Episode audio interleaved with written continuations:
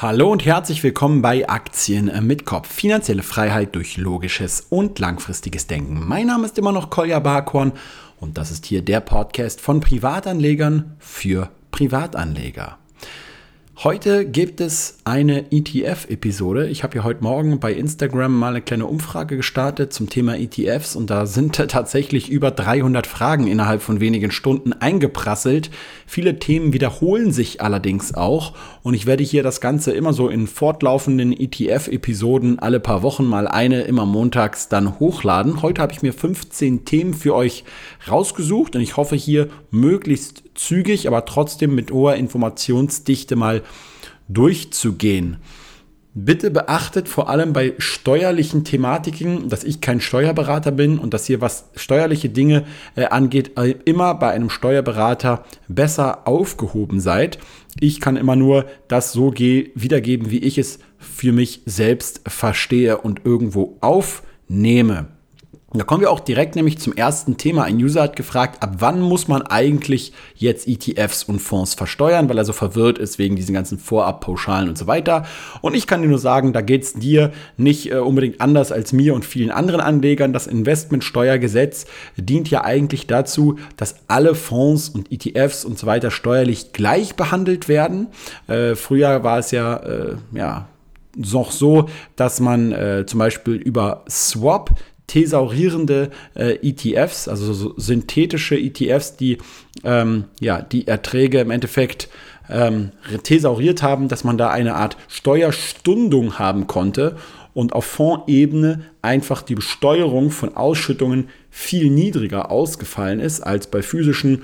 Und dann inländische und ausländische gab es teilweise unterschiedliche Besteuerungen. Und damit das alles irgendwie so halbwegs gleich funktioniert, gab es jetzt einfach so eine Reform zweitausendachtzehn. Und jetzt ist es halt so, äh, du kannst dir grundsätzlich immer sicher sein, dass deine achthunderteins Euro an Kapitalerträgen pro Jahr steuerfrei sind aktuell. Und zwar egal, ob jetzt Erträge in Form von Ausschüttungen oder ob es sich jetzt nur um tatsächlich verkaufte Einheiten deines E T Fs oder deines Fonds handelt. Gleichzeitig ist es auch so, dass diese Vorabpauschalen greifen, die mit einem sogenannten äh, ja, Berechnungszins äh, multipliziert werden und dann eigentlich eine Art Bemessungsgrundlage sind für die Menge an Steuern, die man zu zahlen hat. Und da ist es so, wenn jetzt zum Beispiel dein E T F Verluste macht, logischerweise zahlst du keine Steuern. Auch wenn er sich seitwärts bewegt, logischerweise zahlst du auch keine Steuern. Wenn jetzt dein E T F steigt, dann gibt es tatsächlich eine Vorabpauschale, die dann greift. Aber erst, wenn du jetzt zum Beispiel einen reinen Aktienfonds hast oder einen E T F, dann hast du sozusagen dreißig Prozent Teilfreistellung, was also dafür erstmal nicht betroffen ist. Ich habe dazu mal ein Video auf YouTube gedreht, weil immer wenn man das beim Podcast erklärt, ist es natürlich etwas schwieriger zu verstehen, in welchem Fall, also mit Rechenbeispielen, eigentlich diese Vorabpauschale dann so greift, dass du tatsächlich, und das ist ja die Kernfrage, dass wenn du Fonds oder E T Fs hältst und nicht verkaufst, trotzdem gegebenenfalls eine Steuer zu entrichten ist. Das kannst du dir nochmal in dem Video dazu anschauen, das ich dir unter dem Podcast in den Shownotes verlinke. Aber grundsätzlich ist das natürlich alles keine hohe Summe, vor allem bei Beträgen, die jetzt nicht in die, sage ich mal, fünfstelligen großen Bereiche reingehen, was jetzt Gewinne und Erträge und so weiter angeht. Aber grundsätzlich ist es so, leider gibt es eben diesen großen Vorteil von synthetisch thesaurierenden E T Fs nicht mehr, den es früher gab und somit diese Steuerstundung, die man früher echt noch hatte, die fällt eigentlich äh, jetzt weg. Man hat natürlich immer noch einen Vorteil, wenn man jetzt thesaurierende E T Fs statt ausschüttende E T Fs äh, verwendet, was jetzt den Zinseszinseffekt angeht, aber auch dieser ist jetzt bei weitem nicht mehr so groß. Von daher ist meiner Meinung nach die Frage, ob nun jetzt ausschüttende oder thesaurierende E T Fs zu wählen sind, eigentlich langfristig immer damit zu beantworten, brauche ich den Cashflow? Brauche ich diese Erträge quartalsweise oder zweimal im Jahr oder einmal im Jahr auf meinem Konto zur freien Verfügung, also als Free Cashflow für mich selber irgendwie zum Konsumieren oder als Reinvestieren. Will ich immer diese Option haben für die nächsten zehn, zwanzig, dreißig Jahre? Wenn die Antwort lautet, nein, ich brauche die Erträge nicht, dann macht meiner Meinung nach hier natürlich ein, auch jetzt immer noch ein thesaurierender E T F mehr Sinn. Jetzt gibt es natürlich auch andere Leute und ich vermische jetzt hier schon mehrere Themen und Fragen in einem äh, ja, ja, Strategie-E T F-Bereich. Äh, also hier, was jetzt zum Beispiel diese Ausschüttung oder diese Thesaurierung angeht. Es gibt natürlich auch manche Leute, die sagen, ja, pass mal auf, warum setze ich nicht einfach von Anfang an immer auf ausschüttende E T Fs? Ähm, dann habe ich einfach später irgendwann mal nicht dieses Problem, dass ich dann anfangen muss, umzuschichten. Also von thesaurierenden E T Fs irgendwann anfange, umzuschichten auf ausschüttende E T Fs. Ich sehe diese Problematik allerdings nicht, weil ob ich jetzt in der Rente ähm, die Erträge bekomme durch Ausschüttungen, die ich sowieso versteuern muss, oder in Form von anteiligen Verkäufen an meinen thesaurierenden E T Fs, ist ja am Ende des Tages eigentlich egal, oder? Das heißt, es ist einfach irgendwie so ein bisschen so eine persönliche Geschmackssache, finde ich. Man kann jetzt nicht pauschal sagen, das eine ist besser als das andere. Aber wenn du natürlich sagst, du brauchst eigentlich diese Erträge nicht, dann macht es langfristig gesehen natürlich aufgrund des Zinseszinses etwas mehr Sinn, hier auf thesaurierende E T Fs zu setzen. Was jetzt die einzelnen Entnahmestrategien angeht, also ob man zum Beispiel irgendwann, äh, wenn man jetzt ja einige Jahre vor der Rente ist und jetzt irgendwie den Markt beobachtet und es findet gerade ein sattiger, saftiger Bullenmarkt statt und man sagt sich, okay, das ist doch jetzt ein, ein guter Zeitpunkt, ich verkaufe jetzt so ad hoc einfach alles, zahle dann auch natürlich die Steuern auf die angefallenen äh, Gewinne und schichte dann einfach komplett um in ausschüttende oder ob man das sukzessive macht. Das gibt einfach immer unterschiedliche Modelle und man kann jetzt nicht irgendwie pauschal sagen, das eine ist richtig und das andere ist falsch. Aber hier in diesem Podcast ist, sprengt es so ein bisschen den Rahmen, jetzt hier diese ganzen Modelle durchzurechnen, einfach weil man visuell hier keine wirkliche Vergleichbarkeit hat. Deswegen werde ich das eher mal noch in YouTube-Videos für euch nochmal durchkalkulieren. Aber auch dazu gibt es, wenn man sucht auf Aktien mit Kopf bei YouTube, auch schon einige Videos. Dann gehe ich jetzt mal auf ähm, ja, einen weiteren Themenkomplex ein, der sehr interessant ist. Und zwar, das ist eine Sache, die immer häufiger angefragt wird. Und zwar, was ist denn mit den ganzen Sustainability-E T Fs oder auch den Nachhaltigkeits-E T Fs? Ähm, Performen diese eigentlich besser als andere E T Fs? Das haben einige gefragt. Andere haben gesagt, ja, kann ich da irgendwie helfen bei der Auswahl? Und was ist überhaupt hier zu beachten bei Sustainability und bei Nachhaltigkeit? Wie sieht es da mit den Kosten aus? Ja, also sind die dann eventuell teurer als zum Beispiel klassische, normale E T Fs? Ähm, ja, hierzu habe ich jetzt wirklich mal ein paar, ja, ziemlich interessante äh, ja, Notizen mir gemacht, die ich jetzt mal mit euch teilen möchte. Grundsätzlich muss man natürlich immer sagen, was definierst du eigentlich als nachhaltig? Weil das ist überhaupt nicht einheitlich definiert und da gibt es vollkommen unterschiedliche Wahrnehmungen und Vorstellungen darüber, was nachhaltig ist. Ja, also nehmen wir jetzt mal zum Beispiel ein Unternehmen, ähm, welches von sich behauptet, es äh, wirtschaftet nur nachhaltig. Also das ist laut dem Unternehmen zum Beispiel nur der Einsatz von äh, grünen und regenerativen Energien, also nur Windkraft, äh, Wasser und so weiter. Ähm, und es wird irgendwie keine Kohle verbraucht und, und andere Dinge. Und auf der anderen Seite äh, spenden sie auch jeden äh, ja, zweiten Euro des Gewinns oder zehn Prozent von irgendwas auch immer irgendwie an die Ausbau des Regenwaldes und unterstützen ganz viele andere Projekte und so. Und am Ende des Tages macht dieses Unternehmen aber fast keinen Gewinn mehr. Dann ist natürlich die Frage, ist ein Unternehmen, welches keinen Gewinn mehr erwirtschaftet, tatsächlich wirklich nachhaltig? Weil das ist natürlich an, an dieser Stelle schon schwer zu, zu äh, quantifizieren, wenn ihr mal überlegt, dass eine Krise kommt und all die ganzen schönen äh, Regenwälder und so weiter, die gerettet wurden durch dieses Unternehmen, auf einmal äh, nichts mehr bringen, weil das Unternehmen pleite geht, die ganzen Arbeitsplätze vernichtet werden und dieses Unternehmen hat vielleicht irgendwie Nachhaltigkeit äh, sich irgendwie groß auf die Fahne geschrieben, aber hat nicht wirklich nachhaltig gewirtschaftet. Deswegen, ich bin absolut schon mal grundsätzlich der Überzeugung, dass für jedes Unternehmen der Gewinn wie die Luft zum Atmen ist. Und wenn es ein Unternehmen auf der Welt gibt, was dauerhaft keinen Gewinn schreibt, dann bedeutet das aus Sicht der Wirtschaft, dass all die ganzen Ressourcen, die dieses Unternehmen nimmt, um Produkte und Dienstleistungen herzustellen, in ihrem Zustand, bevor das Unternehmen sie angefasst hat, wertvoller waren als das, was das Unternehmen danach draus gemacht hat. Das heißt, dieses Unternehmen vergeudet Ressourcen. Und nun kann man natürlich behaupten, äh, wir sind nachhaltig und wir benutzen nur solche und solche Energie. Aber Ressourcenverschwendung als Unternehmen dauerhaft zu betreiben, betreiben, hat nichts mit Nachhaltigkeit zu tun.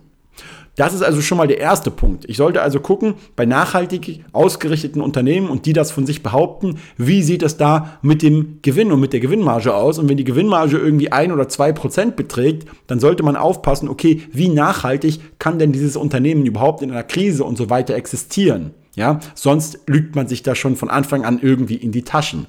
Der nächste Punkt ist der, es gibt ja auch die unterschiedlichsten Bezeichnungen für diese, ähm, ja, für diese Sustainability-E T Fs oder auch für diese Sustainability-Fonds. Ähm, eine Bezeichnung dafür ist zum Beispiel dieses E S G. Das steht für Environmental, also Umwelt, ja, Social and Governance. Also einmal äh, sozusagen auf, äh, ausgerichtet auch an sozialen äh, Komponenten und natürlich Governance, also das sozusagen Unternehmensrichtlinien, die im Einklang mit den Stakeholdern und so weiter aufgestellt sind und die halt eben nicht diesen zum Beispiel rein klassischen Shareholder-Value-Prinzip und so weiter halt entsprechen. Aber ich will euch mal eine weitere Problematik hier äh, schildern, die dieses ganze Thema angeht. Wenn ich jetzt nämlich zum Beispiel mal auf Just E T F bin, ja, und ich kann mir jetzt hier in der E T F-Suche natürlich auf den unterschiedlichsten ähm, Punkten hier meine E T Fs raussuchen. Ich kann alternative Investments, fundamental gewichtete Hedgefonds-E T Fs, Large-Cap-E T Fs und so weiter mir raussuchen. Aber ich habe jetzt mal hier auf Sozial-Nachhaltigkeit geklickt. Und der erste E T F, den, den ich jetzt hier mal äh, rausgesucht habe, das ist zum Beispiel ähm, hier dieser, Moment, wo haben wir ihn? iShares Dow Jones Global Sustainability Screened U C I T S E T F. Und dieser E T F, der definiert sozial und nachhaltig als alles, was nicht auf irgendeine Art und Weise zu tun hat mit Gambling, also Glücksspiel, Tabak und Alkohol. Also diese klassischen Sündenaktien wirst du jetzt hier in diesem äh, E T F nicht finden. Das ist natürlich erstmal interessant. Also das ist hier die Einteilung davon. Wenn ich mir jetzt aber zum Beispiel mal diesen E T F aufrufe und mir dann die einzelnen äh, Werte anschaue, die dort enthalten sind. Also ich kann dir ja mal kurz den, die W K N von diesem E T F nennen. Das ist die A eins H wie Horst, sieben Z T, ja, wie ein Teebeutel. Und die einzelnen Werte, die jetzt hier enthalten sind, also was die Branchen angeht, gibt es, wie gesagt, ganz normale Energie, Rohstoffe, Immobilien, äh, ja, Industrie, Finanzdienstleistungen, Gesundheit, I T macht den größten Anteil aus. Und wie gesagt, dieser ähm, investiert nicht in Alkohol, Tabak, äh, Gambling. Eine, also andere äh, Aktien, die auch noch nicht dabei sind, sind zum Beispiel Armaments, also alles, was mit Rüstung angeht, Adult Entertainment, damit ist natürlich Pornografie, äh, Pornografie und so weiter gemeint. Diese Aktien sind jetzt nicht in diesem E T F drin. Und die erste Aktie, die ganz oben auftaucht, ist Microsoft, die zweite Aktie ist Alphabet und die dritte Aktie ist zum Beispiel Nestle. So, und jetzt würden natürlich viele andere vielleicht, die jetzt in nachhaltige E T Fs oder so investieren wollen, sagen, ey, Moment mal, aber ich persönlich, ich will aus moralischen Gründen nicht in Nestle investieren. Nun ja, äh, aber Nestle ist nun mal das größte Nahrungsmittelunternehmen der Welt und was viele auch nicht wissen, dass und wird natürlich auch in den vielen Reportagen, die über Nestle gedreht werden, äh, auch meistens äh, schön verschwiegen, dass Nestle, was sozusagen Nachhaltigkeit und Umwelt und so weiter angeht, eines der führenden Unternehmen überhaupt ist. Die kriegen jedes Jahr Awards dafür und tauchen eigentlich in fast allen Sustainability-E T Fs und so weiter mit auf oben.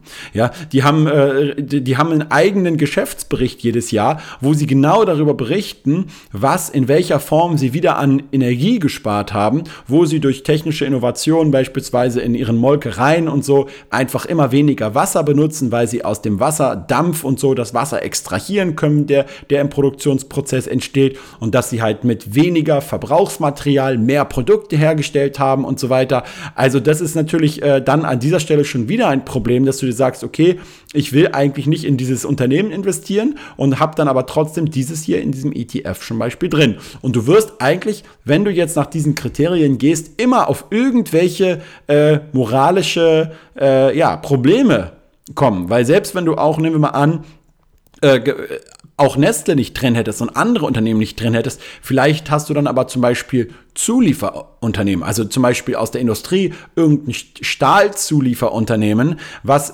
irgendwie als hauptsächlichen Großkunden äh, drei, vier Rüstungsunternehmen hat.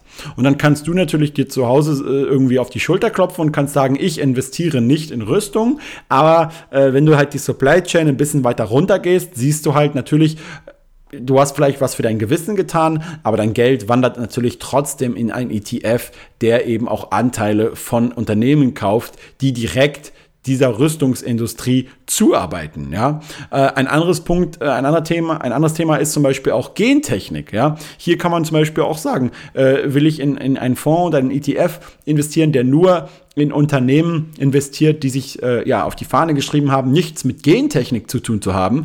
Allerdings gibt es hier, was Wissenschaftlichkeit an, anbelangt, eine große, große Anzahl an internationalen Wissenschaftlern, die die Gentechnik als absolut wichtigste Lösung äh, sehen im globalen Kampf gegen Hunger, gegen Hunger, ja. Und das wird ja bedeuten, dass wenn man jetzt nicht in Gentechnik investiert, man im Endeffekt schon äh, nicht nachhaltig äh, und sogar moralisch problematisch investiert.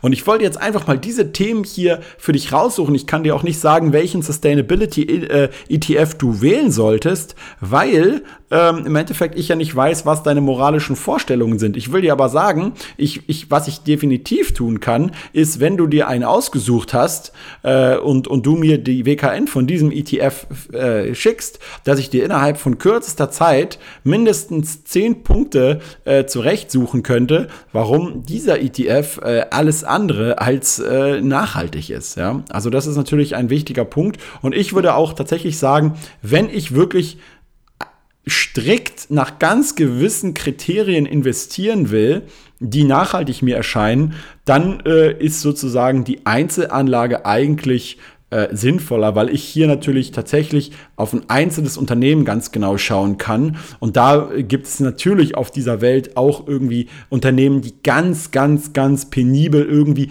das so machen, dass es irgendwie das Beste ist, was sie an Nachhaltigkeit halt einfach verstehen. Ja, also auch so eine Aktie wie irgendwie, keine Ahnung, Beyond Meat oder irgendwas anderes in dem Bereich, wo man halt einfach sagt, okay, da ist mein Geld wirklich irgendwie äh, beim Unternehmen, was äh, nicht mehr irgendwie da, da sich dafür einsetzt, dass halt Tiere sterben im Produktionsprozess und so weiter.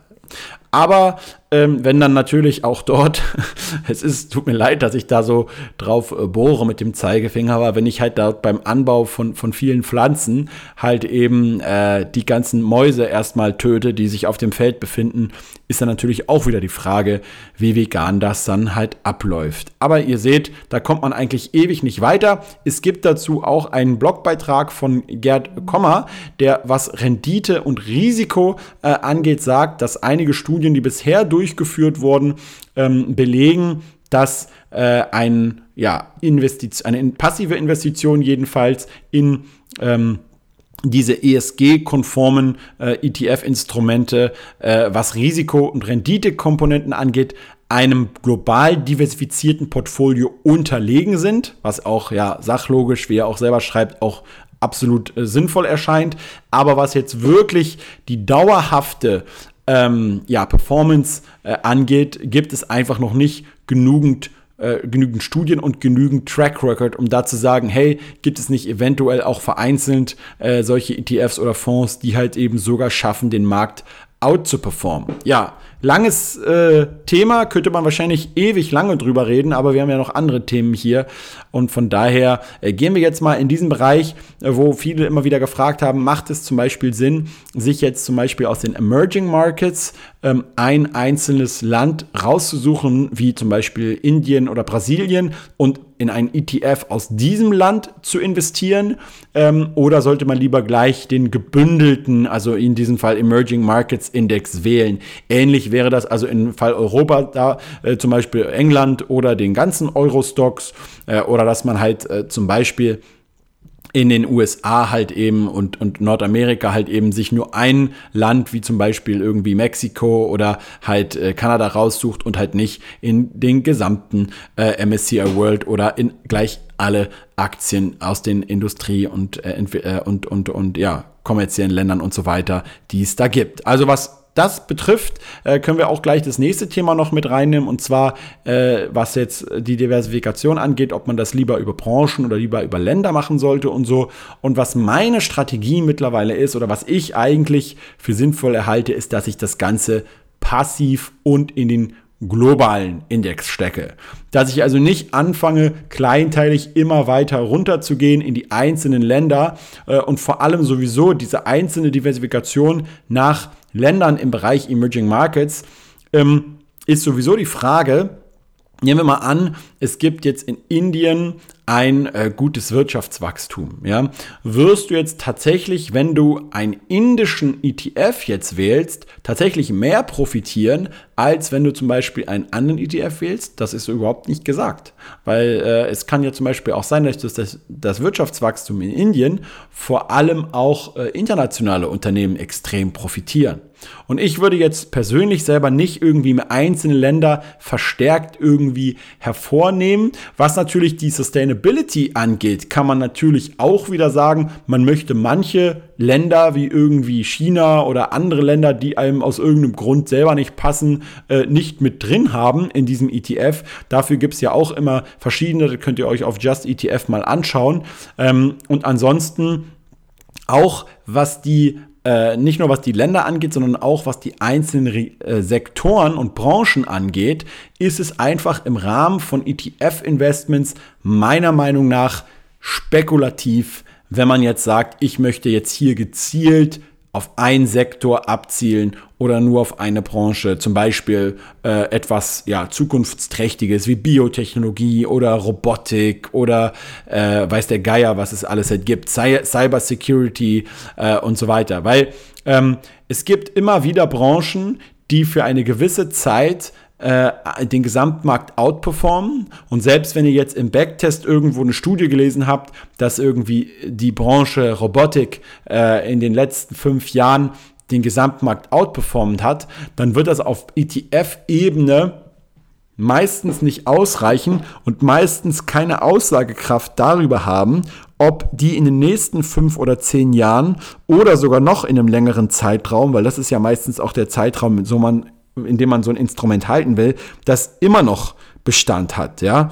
Und häufig ist es eben so, dass Sektoren, die über manche Jahre outperformen, dann wieder halt underperformen. Und ebenso ist es eben auch leider, was die Marktkapitalisierung der einzelnen Aktien angeht in den E T Fs. Also wenn du jetzt mehr auf große kapitalisierungsgewichtete E T Fs setzt oder wenn du sagst, okay, nee, ich setze eher so auf Mid- und Small-Cap-E T Fs, dann kann es eben auch sein, dass die für eine gewisse Zeit lang outperformen und dann aber wieder underperformen. Das heißt, ich würde einfach konservativ hier, was E T Fs angeht, denken. Und zwar M S C I World, M S C I American Emerging Markets oder sogar den All-Country-World-Index, äh, äh, ja, dass man einfach nur einen einzigen E T F noch hat. Gerne kann man sich natürlich auch die entsprechenden neuen Konkurrenz-E T Fs ähm, äh, anschauen, die ja vor allem von Vanguard und so weiter veröffentlicht werden und die teilweise noch günstiger zum Kaufen sind als beispielsweise die von, von iShares oder von anderen. Ja.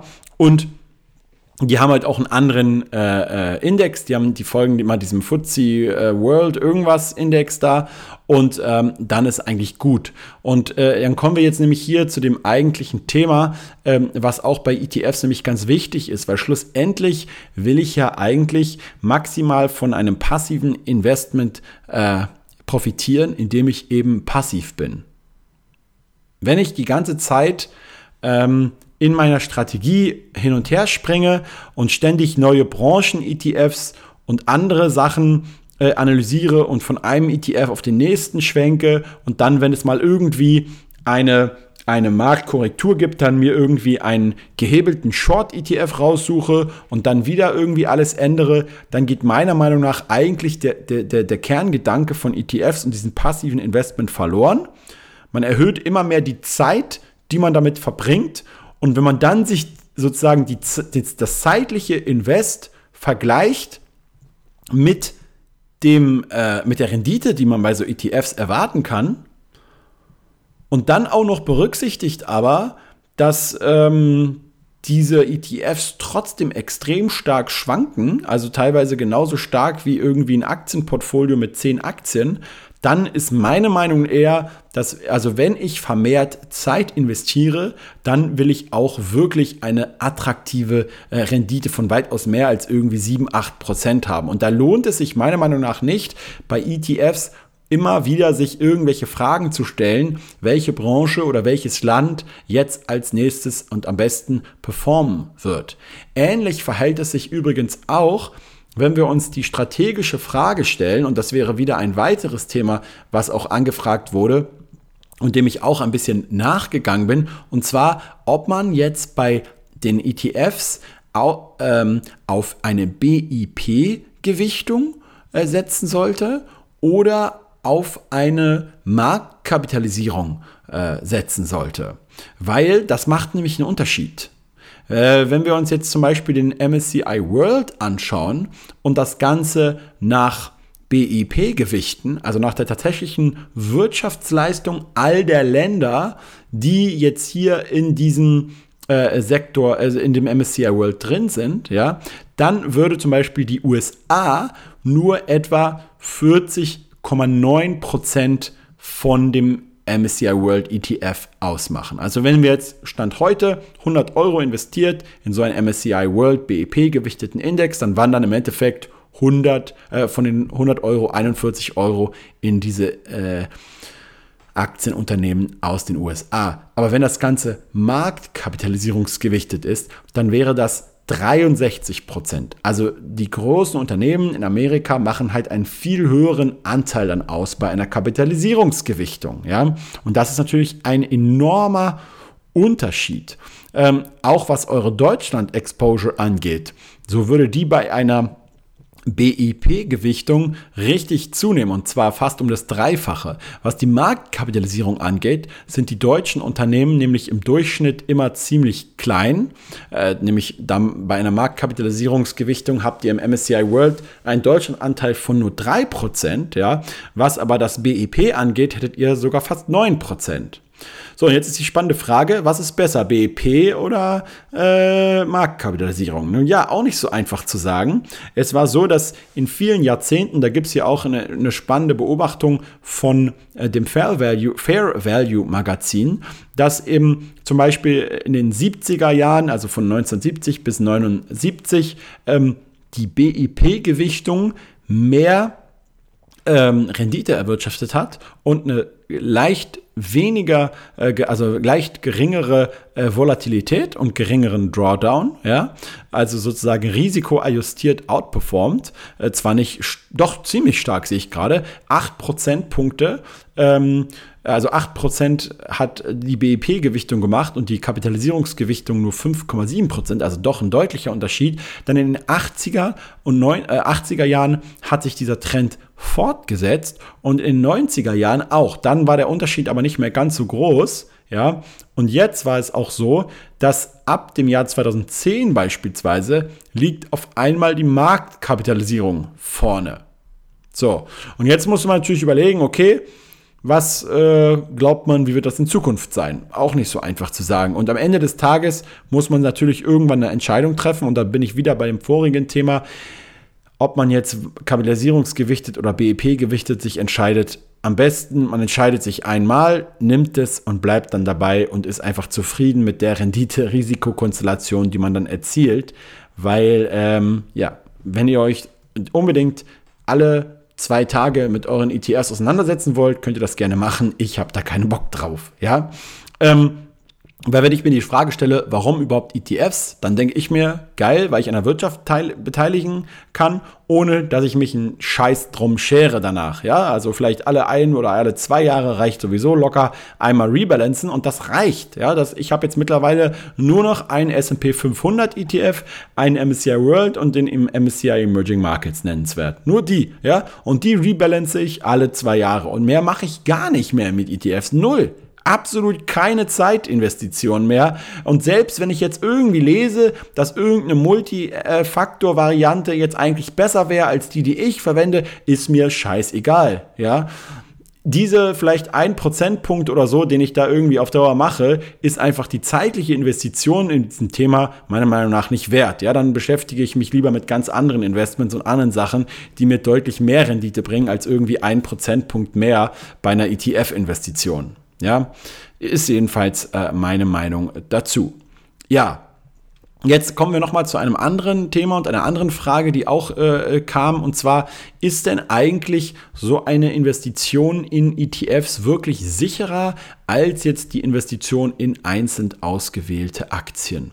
Ja, da sind wir wieder bei dem nächsten Streitthema, nämlich was ist für dich Sicherheit? Ja, ist Sicherheit für dich das Gefühl, dass du genau weißt, wo dein Geld hingeht, in welches Unternehmen äh, und dass du das äh, Investment näher tracken kannst und besser beobachten und analysieren kannst? Wenn du das als Sicherheit definierst, ist wahrscheinlich die Investition in Aktien äh, für dich äh, besser, äh, was Sicherheit betrifft, weil du einfach natürlich bei einem E T F niemals alle Unternehmen, die da drin sind, wirklich auch selber tracken kannst und entscheiden kannst, ob das wirklich ein Unternehmen ist, was ähm, äh, solide und richtig wirtschaftet. Wenn du jetzt den M S C I World nimmst, wirst du wahrscheinlich von diesen eintausendsechshundert Aktien mindestens ein oder zwei Prozent von Aktien haben, die zum Beispiel in irgendeiner Art von Bilanzfälschung, Betrug oder irgendeinen Scheiß bauen, die langfristig definitiv hundertprozentig den Bach runtergehen. Und sowas natürlich aber herauszufiltern, das dürfte ziemlich schwierig sein. Wenn du auf der anderen Seite sagst, hm, Sicherheit ist für mich einfach eine Sache von, dass ich maximal diversifiziert bin, dann geht das sicherlich mit einem E T F einfacher als jetzt mit einer einzelnen Aktie. Auf der anderen Seite muss man auch immer wieder sehen, dass man ja, dass die meiste Unsicherheit, die äh, ein Investment hat, die kommt nicht irgendwie durch das Instrument, was ich auswähle, und die kommt auch nicht durch irgendwie ähm, den, den E T F oder die Aktien oder irgendwie die Länderbranchen-Diversifikation oder so. Das größte Risiko kommt immer durch den Anleger selbst. Und äh, wenn ich natürlich in Einzelaktien investiere, dann muss ich schon irgendwie so ein anderes Grundgerüst erstens auch an Wissen nach und nach mir aneignen. Ich will jetzt nicht sagen, dass ich als Anfänger keine Einzelaktien kaufen kann. Das habe ich damals auch gemacht. Aber dann hat man einfach mehr Hausaufgaben, was die Analyse von einzelnen Aktien angeht. Ja, und wenn ich natürlich irgendwie bei zehn Aktien, die ich mir auswähle, irgendwie sieben absolute Rohrkrepierer nach fünf bis zehn Jahren drin habe im Depot, ähm, dann muss ich natürlich irgendwann mir vielleicht eingestehen, dass ich vielleicht doch nicht so dieser sichere Einzelaktien Ja, Aktionär bin, der, für den ich mich gehalten habe. Und auf der anderen Seite braucht man auch irgendwie so ein bisschen mehr äh, Sitzfleisch, also ein bisschen mehr äh, ja, die Fähigkeit auch, dass man, wenn es stark runtergeht, eben auch trotzdem ruhig und gelassen bleibt und seine Strategie weiterhin gegen alle Widrigkeiten verfolgt. Ja. Ist, ist jetzt E T Fs sicher? Sind jetzt Einzelaktien sicher? Es ist, wie gesagt, eine Definitionssache. Ich für mich persönlich fühle mich mit meinen Einzelaktien insgesamt, was jetzt alles drumherum angeht, sicherer als mit E T F-Instrumenten. Das ist aber einfach nur meine persönliche, wenn du so willst, irrationale, gefühlsmäßige Meinung. Und du kannst es gerne auch ganz anders sehen, aber das ist halt eben einfach meine Ansicht. Und ob man das jetzt wirklich, was man jetzt tatsächlich als sicherer ja, definieren kann, das wirst du auch wahrscheinlich niemals vollends und objektiv beantworten können, weil einfach so viele Faktoren hier mit reinspielen, die man nicht beeinflussen kann und, und die einfach für jeden individuell sind. Ja.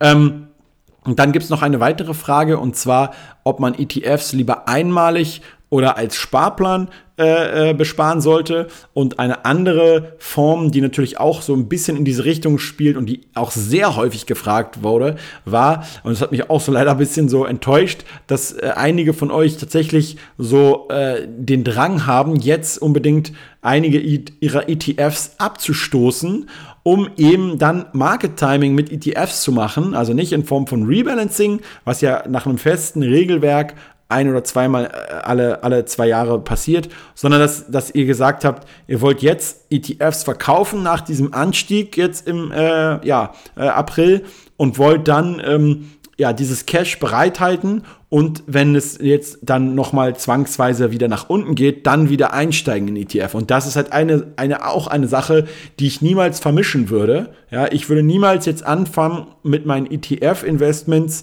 ähm, herumzuspekulieren. Das ist halt einfach so, man macht sich das Anlegerleben damit dauerhaft einfach immer komplizierter und nerviger. Ich würde es auf jeden Fall zu hundert Prozent vermeiden und nicht tun. Ja. Was jetzt die Anlage an sich angeht, da äh, sagt die Wissenschaft, dass langfristig gesehen die direkte Einmalinvestition in ein E T F äh, leichten Risiko, äh, leichten Rendite-Risiko-Vorteil hat gegenüber einer stückweise äh, Investition, weil einfach je, je schneller man Geld zum Investieren halt äh, an die Börse bringt, desto länger kann das Kapital insgesamt für einen selber arbeiten. Was aber die Volatilität angeht, die natürlich auch immer mal wieder stärker schwankt, die war sehr, sehr, sehr viele Jahre ziemlich gering. Jetzt ist die Volatilität ziemlich hoch gegangen. In so volatilen Marktphasen würde ich immer bevorzugen, äh, tranchenweise einzusteigen. Ähm, aber ich würde jetzt nicht, nehmen wir mal eine etwas größere Summe von zum Beispiel hunderttausend Euro, die würde ich jetzt nicht irgendwie auf zehn Jahre strecken, bis ich endlich mal den letzten Euro irgendwie investiert hätte, ja, weil dann hast, hast du halt gegebenenfalls zehn Jahre äh, nicht das Maximale, was irgendwie geht, halt herausgeholt. Und wie gesagt, wenn du sagst, ich möchte aber nicht irgendwie in dieses Risiko kommen, dass ich dann irgendwie direkt vor dem Crash investiere, dann äh, definiere vorher irgendwie drei, vier Tranchen, in die du das Geld aufteilst und investiere es dann einfach im zum Beispiel Abschnitt von einem halben Jahr innerhalb der nächsten zwei bis drei Jahre. Aber ich würde jetzt nicht einen größeren Geldbetrag auch unbedingt irgendwie so zehn Jahre liegen lassen, einfach aus Angst, dass, dass ich dann zum falschen Zeitpunkt einsteige. Dann würde ich einfach insgesamt weniger hier risikoreich investieren. Ja, das ist die Art und Weise, wie man sowas regelt und nicht Äh, finde ich, indem man halt einfach ähm, mit, mit, so, mit einem Geldbetrag irgendwie bei einem E T F auf den perfekten Einstiegszeitpunkt wartet. Ja? So viel erstmal dazu. Ja, und ansonsten ähm, ja, bin ich jetzt erstmal mit den meisten Themen, was E T Fs und so weiter betrifft, für heute durch. Wie gesagt, keep it simple. Ich bin da ganz so wie der Finanzvisier, der ja auch gesagt hat, selbst wenn es neue E T F-Instrumente gibt, dann fängt er nicht an, wie wild herumzuschichten und so weiter. Schöne Grüße übrigens an dieser Stelle an, an den Finanzvisier. Könnt ihr auch mal in, in seinen Podcast äh, gerne reinschauen. Und ansonsten werde ich die weiteren E T F-Themen ähm, gerne nochmal für euch äh, aufbereiten im nächsten Podcast. Äh, nächste Woche kommt übrigens das Gespräch mit Bülent Altern äh, von Mineric. Ja, da freue ich mich natürlich auch schon sehr drauf, äh, auf die Veröffentlichung. Und ähm, was so die ganzen Bereiche Sustainability und Nachhaltigkeit E T Fs angeht, das Thema hat mich jetzt schon natürlich so ein bisschen angefixt und da werde ich mir mal äh, das Ganze noch ein bisschen mehr einlesen, auch an die unterschiedlichen E T Fs, die es da eigentlich zur Auswahl gibt, äh, auch was die Kosten äh, angeht und die Tracking Difference von diesen E T Fs, dass man das Ganze mal so ein bisschen analysiert und dann dazu für euch ein Video drehen. Und ansonsten, ja, bleibt locker, bleibt gesund, habt eine schöne Woche, rationale Grüße. Ciao, ciao.